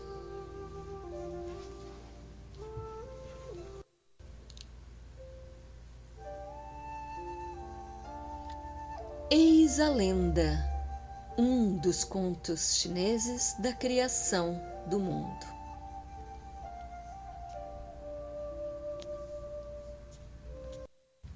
O que este conto nos oferece?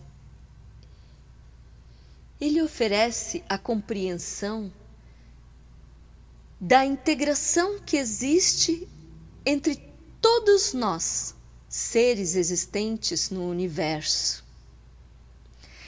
Cada elemento existente do universo se fazendo presente em nossa vida, em nosso corpo, como nós já vimos outras vezes. A terra no corpo físico, a água nos fluidos, o ar na respiração, o fogo na temperatura.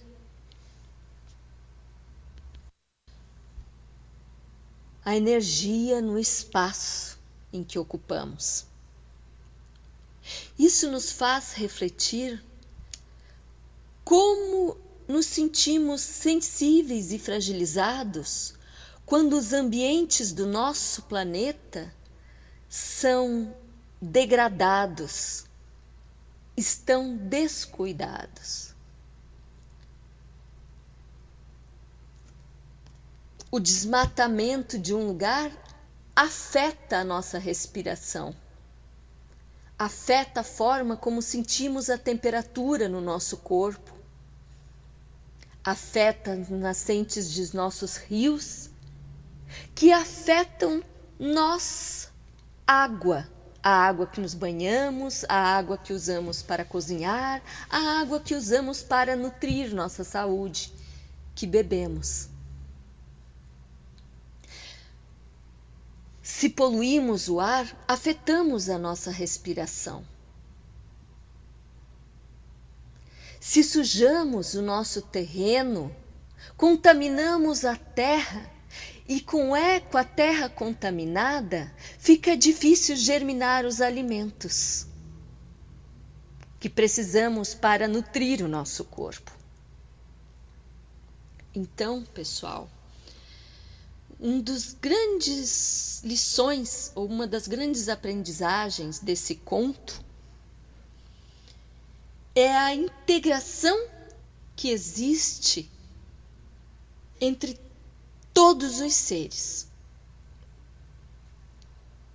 E o ser humano que está presente nesse universo como um dos seres entre o céu e entre a terra é responsável também pelo cuidado desta integração através dos elementos que compõem o universo,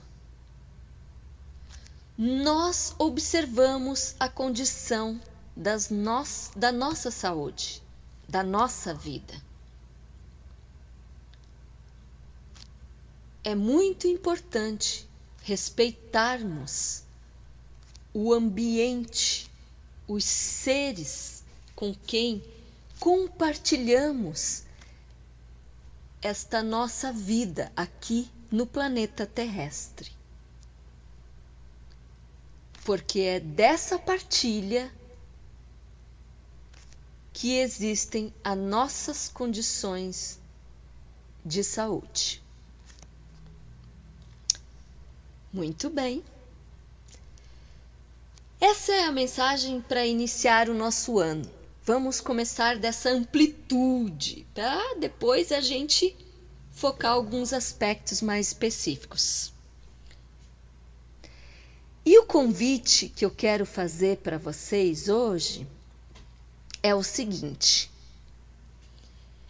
quem tiver, quem conhecer uma história bacana, que queira compartilhar através da rádio, envie para mim através do WhatsApp, através do e-mail. O Samuel e a Érica têm os meus têm esses canais de contato.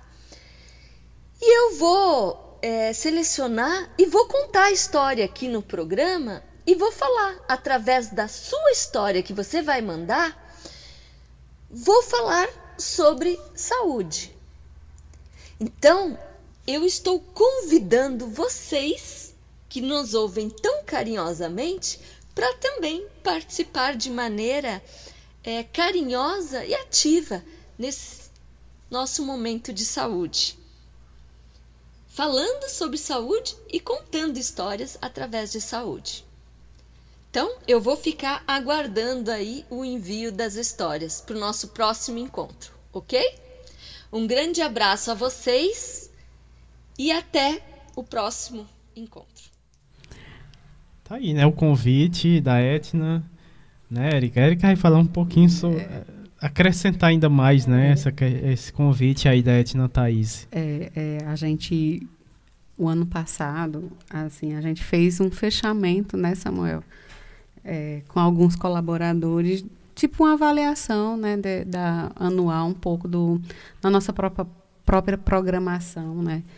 Porque assim, existe todo um planejamento, né, do corpo do programa, dos temas, a gente conversa, a gente debate, né? A gente vê algo que seja dentro da realidade a nível de Brasil, mas também a gente não quer fugir à nossa própria realidade enquanto comunidade, né? É, é, é unir esse, esse mundo, né?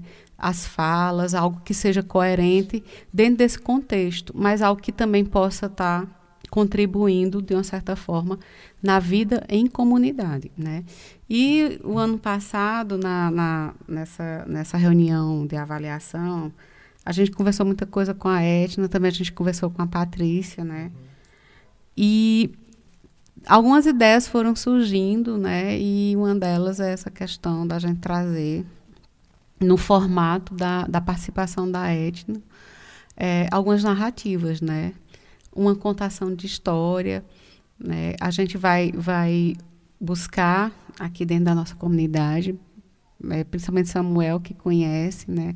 Quando São você muitas. começou a, a, a, contar um pouco dessa história, eu estava assim já com a ideia, né? Assim, eu disse, Samuel, vamos tentar trazer uma das pessoas mais antigas aqui da, da comunidade, né? Para contar, para narrar a sua própria história, né? Eu acho que são as nossas narrativas que também é, no, demonstra e, e, e, nos apresentam, né, né, de como nós somos, né, de como a gente vive.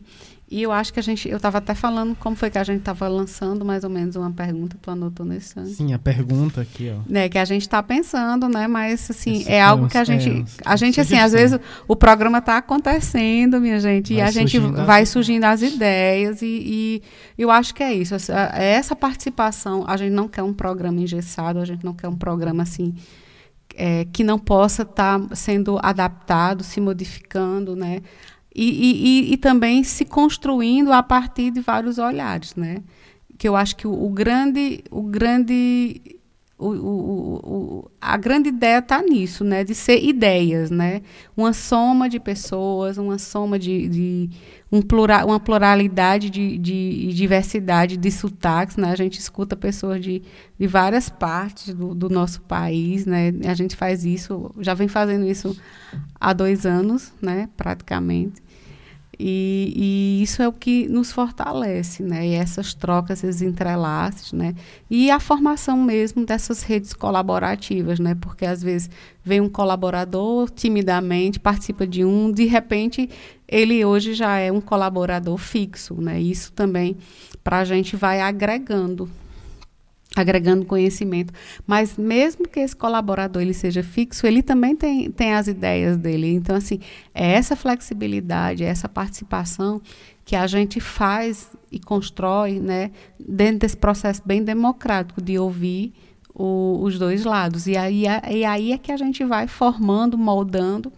E a partir da ideia da etna, né, a gente vai começar a, a repensar e a fazer. Então, aguarde que a gente vai em breve vai te enviar essa história, tá, Edna? E como foi, Samuel? A gente estava pensando é. que para isso acontecer, porque assim, como eu já, quando você começou a falar, eu já estava pensando, Samuel, vamos tentar trazer a pessoa mais antiga. Se a gente falando um pouco do, do programa num contexto assim da saúde, a gente queria até fazer uma pergunta, como foi que a gente falou? Como você cuidava da sua saúde, né? É, então Mais assim, quando algo assim, tá? Ainda está a gente está pensando, né? Mas é algo assim que aí aí a pessoa começa a, a narrar essa essa história, né? E a gente pensou uma, pensou uma pessoa assim que tem uma representatividade da, daqui da comunidade e que ela tivesse assim essa ancestralidade, essa antiguidade, então para contar um pouco assim e a gente fazer esse link de o que se passou ao longo desse tempo, que a gente ainda usa, né? O que que a gente ainda a gente ainda tem aquilo como algo que realmente faz parte do nosso cotidiano. E se não fizer, a gente precisa é, repensar nessa cultura. Hoje a gente ouviu, ouviu a fala da Jardine sobre essa questão das plantas medicinais, né? Algo que gente, os quintais produtivos, né?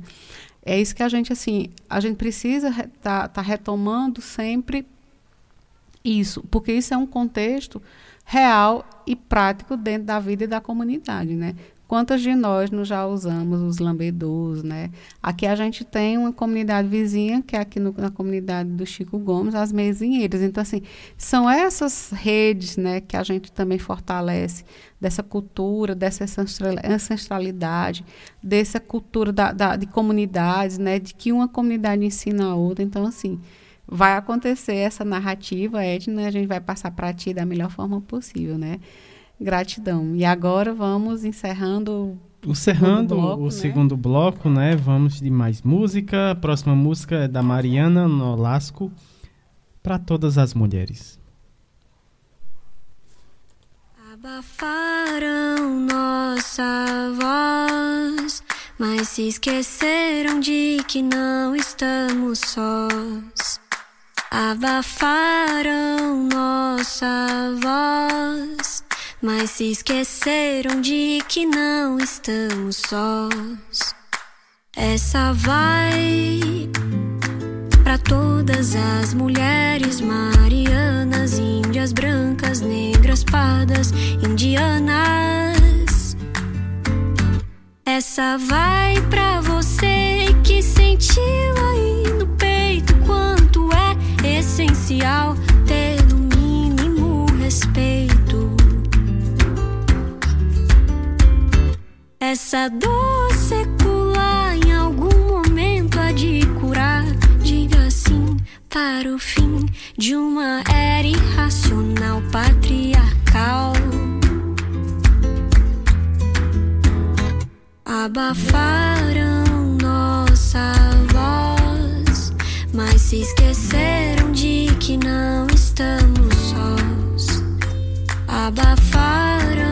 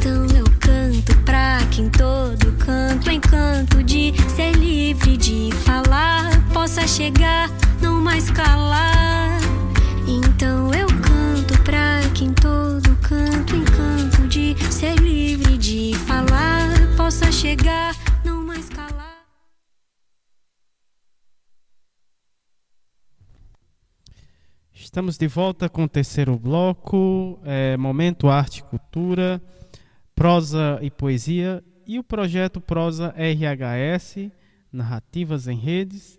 E também temos, é, dentro desse bloco, quinzenalmente, o projeto Nordestinados a Ler.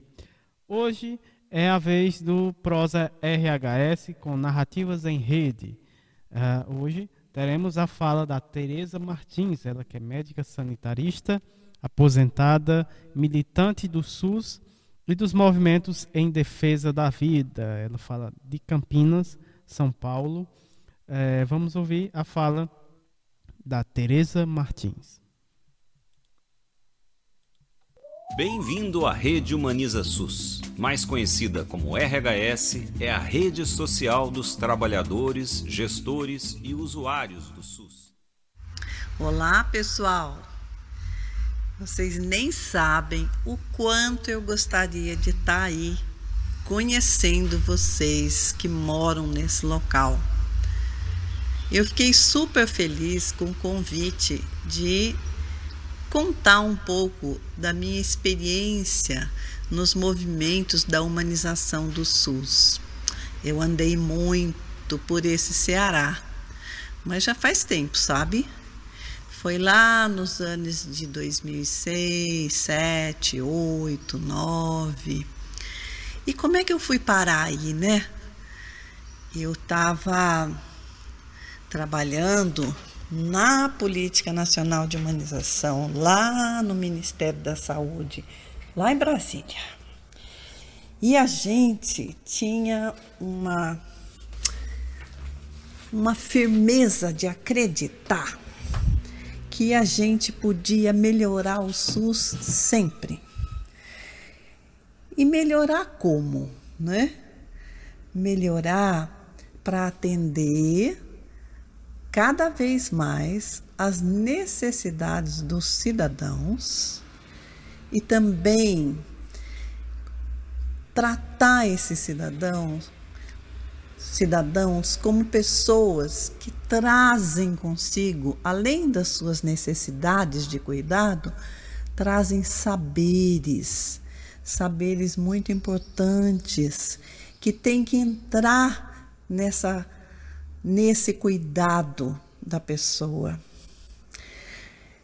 E aí, quando a gente ia para algum lugar, a gente acabava levando alguns conhecimentos, algumas questões para serem discutidas, pensadas entre os profissionais de saúde, com usuários e com os gestores da saúde, mas a gente ouvia muito e a gente aprendia muito. E aquilo que a gente aprendia, a gente procurava compartilhar esses saberes com outros locais. Então, a humanização do SUS, a gente sempre apostou no SUS que dá certo, porque a gente sabia que em muitos lugares o SUS é tudo que as pessoas têm para cuidar de si. E muitas vezes, numa unidade de saúde pequena, às vezes até com uma infraestrutura assim, que pode não ser a mais adequada, acabam acontecendo coisas, trocas, afetos entre as pessoas que estão buscando o cuidado naquele momento ou estão em risco. E as pessoas que são profissionais de saúde e que estão ali nessa função do cuidar, do prestar assistência, do apoiar o desenvolvimento da outra pessoa, acaba acontecendo coisas maravilhosas. Ah, mas aí vocês devem estar se perguntando: que história é essa, né? Que história é essa desse SUS que dá certo? Dessa. É sempre que dá certo? Não, não é sempre, não. Né? A gente, o SUS, vocês devem saber que é responsável por muitas coisas que que atendem necessidades das pessoas e algumas coisas a gente faz muito bem. Por exemplo, vamos pensar, uma pessoa que precise de um tratamento assim bem caro, bem é, que se fosse fazer num convênio ou pagando ia ser super caro, um transplante, por exemplo, um transplante de coração, de rim, sei lá o que. O SUS tem uma experiência maravilhosa com isso um tratamento de câncer também. O SUS é que faz a maioria dos tratamentos de cânceres nesse país e faz muito bem, né? As vacinas. Já pensou o que seria de nós nessa pandemia sem o SUS? Já pensou? Hã? Mesmo com todo todos os governantes que jogaram contra, que atrasaram a chegada de vacina, que não acreditam que o Covid é de fato uma pandemia, que é sério, que matou tanta gente. É, mesmo com tudo isso jogando contra, se não fosse o SUS, hum, para assim que chegou a vacina, sair vacinando loucamente todo mundo e atendendo a síndromes gripais e procurando orientar as famílias, não é? Então a gente vem construindo, mesmo que a duras penas, mesmo que com recursos financeiros insuficientes, uma política de saúde que não é de governo nenhum, que é nossa, é do povo brasileiro que foi conquistada, conquistada na Constituição, mas fruto da luta dos movimentos populares de saúde, de profissionais de saúde comprometidos com a saúde de todos e de parte dos gestores também. Então a gente tem uma experiência acumulada aí no SUS desde lá 90, né? E, e antes do SUS, né? Dessas pessoas que sempre acreditaram que a saúde é um direito de todos, a gente vem construindo uma experiência que precisa ir sendo aprimorada. E aí o que eu quero dizer para vocês é que nos movimentos da humanização do SUS, esse é o nosso foco.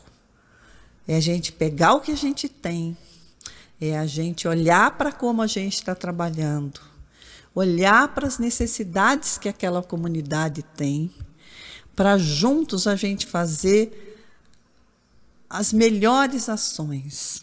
E as melhores ações são aquelas que vão, além de usar todo o conhecimento científico, tudo aquilo que os profissionais aprenderam nas várias faculdades, os médicos, os dentistas, os enfermeiros, os agentes comunitários de saúde, os técnicos de enfermagem, de imagem, enfim, se eu pegar o conjunto dos profissionais e tudo que tem de conhecimento científico acumulado e promover o encontro disso com as necessidades e os saberes de cada comunidade, não é? Então, esse é o nosso propósito, né, de juntar gestor, trabalhador e usuários do SUS para analisar as necessidades e para inventar, para promover condições que melhorem a saúde de todos. Né?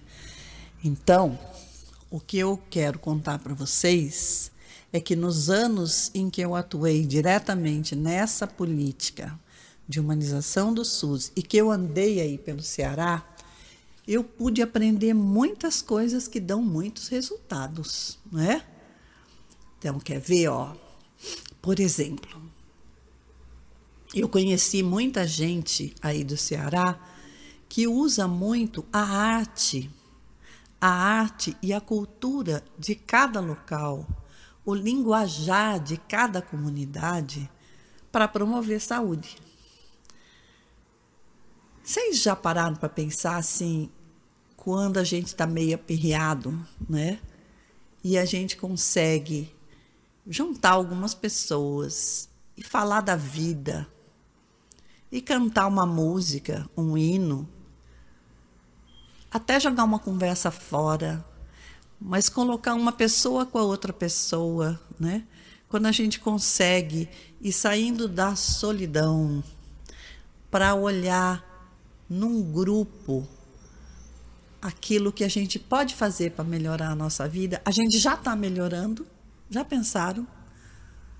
Pois é, eu aprendi muito isso aí no Ceará.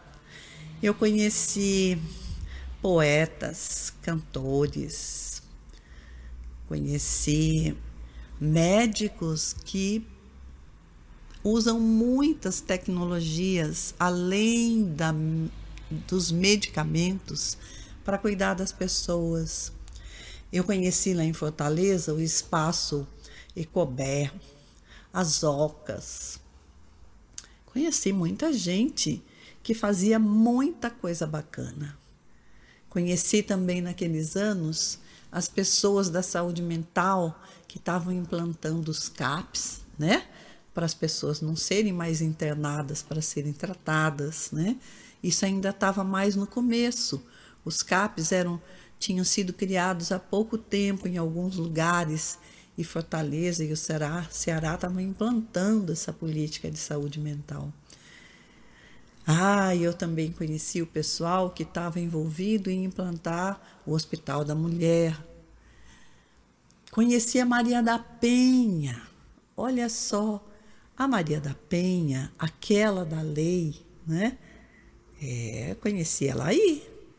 E ela, ela trouxe um benefício para a população brasileira. Quando ela se expôs e contou a sua história, não é? e ajudou a articular forças que garantiram em lei a questão de coibir né, a violência doméstica. Não é? Então, a Maria da Penha eu conheci por aí também. Então, o que eu quero dizer para vocês é que, mesmo nesse momento difícil que a gente está vivendo, né, por conta da pandemia, e por conta do modo de governar do governo federal, no meu entendimento, é claro, né? Mas um modo que está ameaçando privatizar cada vez mais o SUS, diminuindo os recursos das políticas de educação e de saúde. Mesmo com tudo isso que joga contra, a gente não pode desanimar.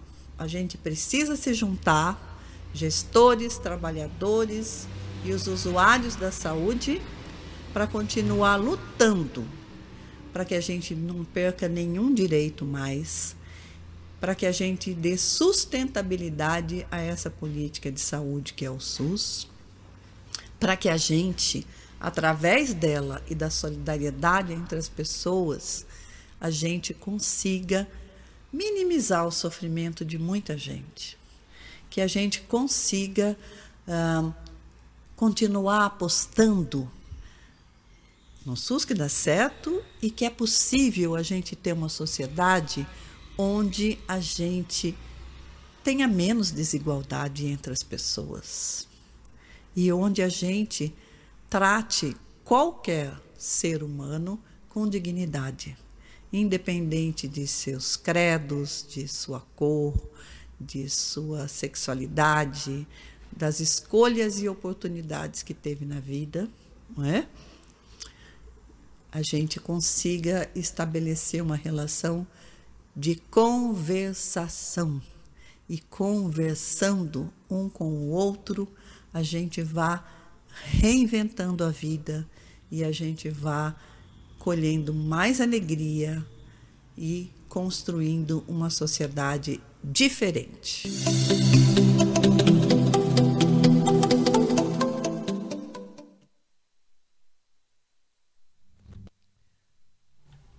Aí, né, tivemos a fala da Teresa Martins, né, é, na prosa RHS, Narrativas em Rede. Essa foi a última fala do nosso programa de hoje a gente encerra esse belo programa, primeiro programa do ano de 2022, né, isso, Erika?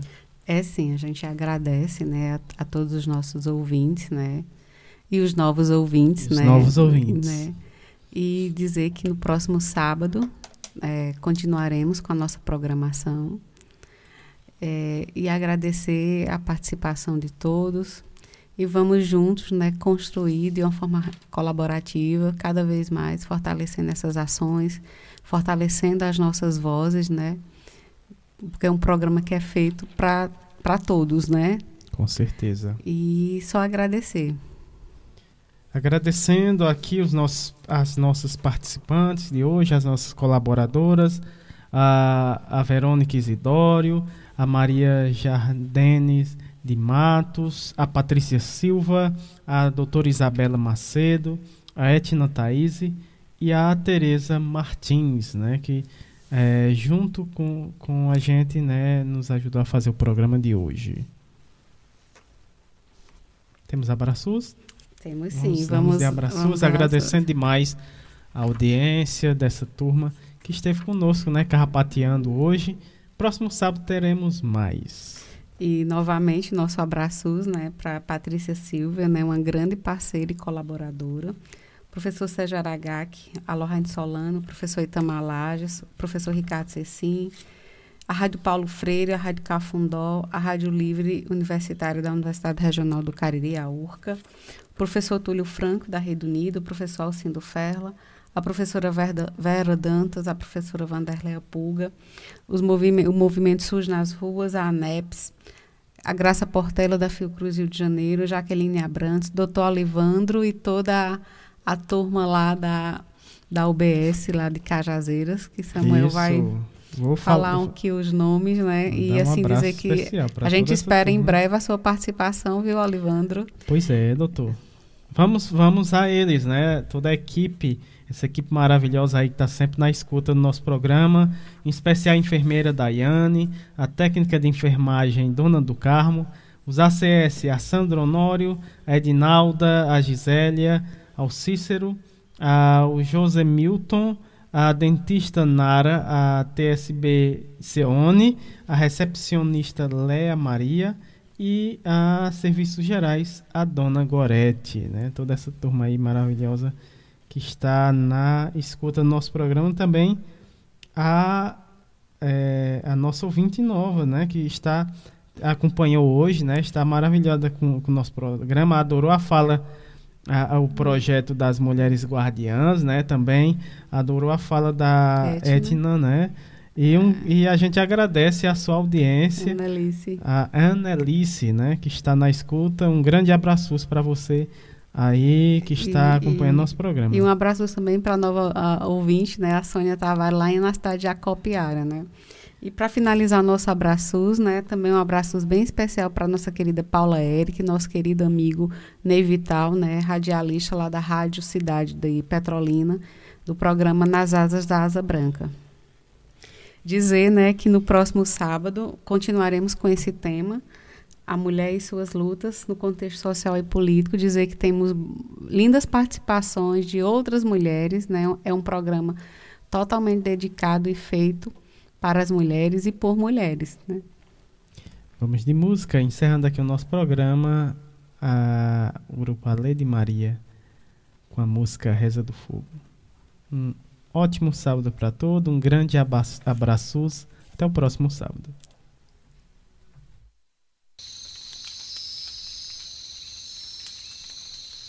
Ay, ay, hey, hey, yo, hey, hey, yo, hey. Nessas horas que estamos diante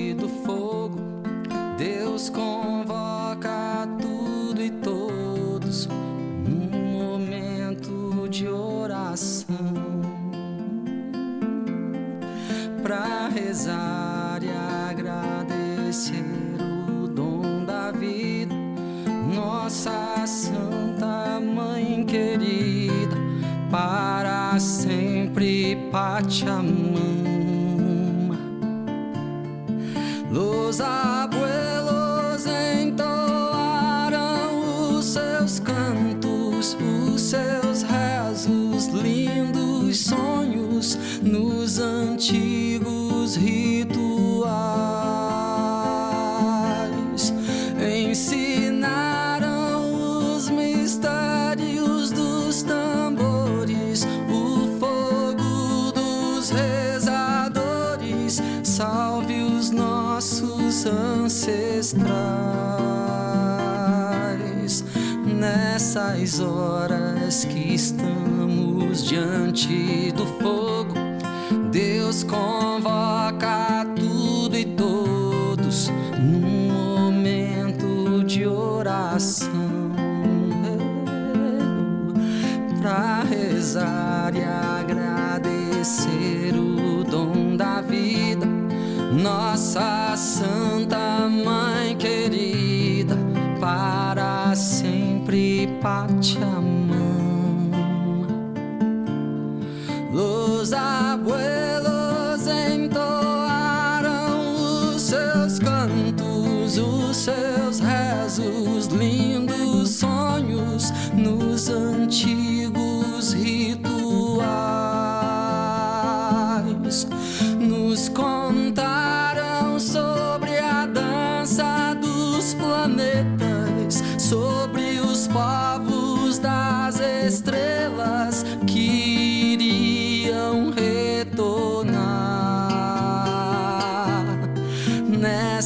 Nessas horas que estamos diante do fogo. Deus convoca tudo e todos num momento de oração para rezar e agradecer o dom da vida, nossa Santa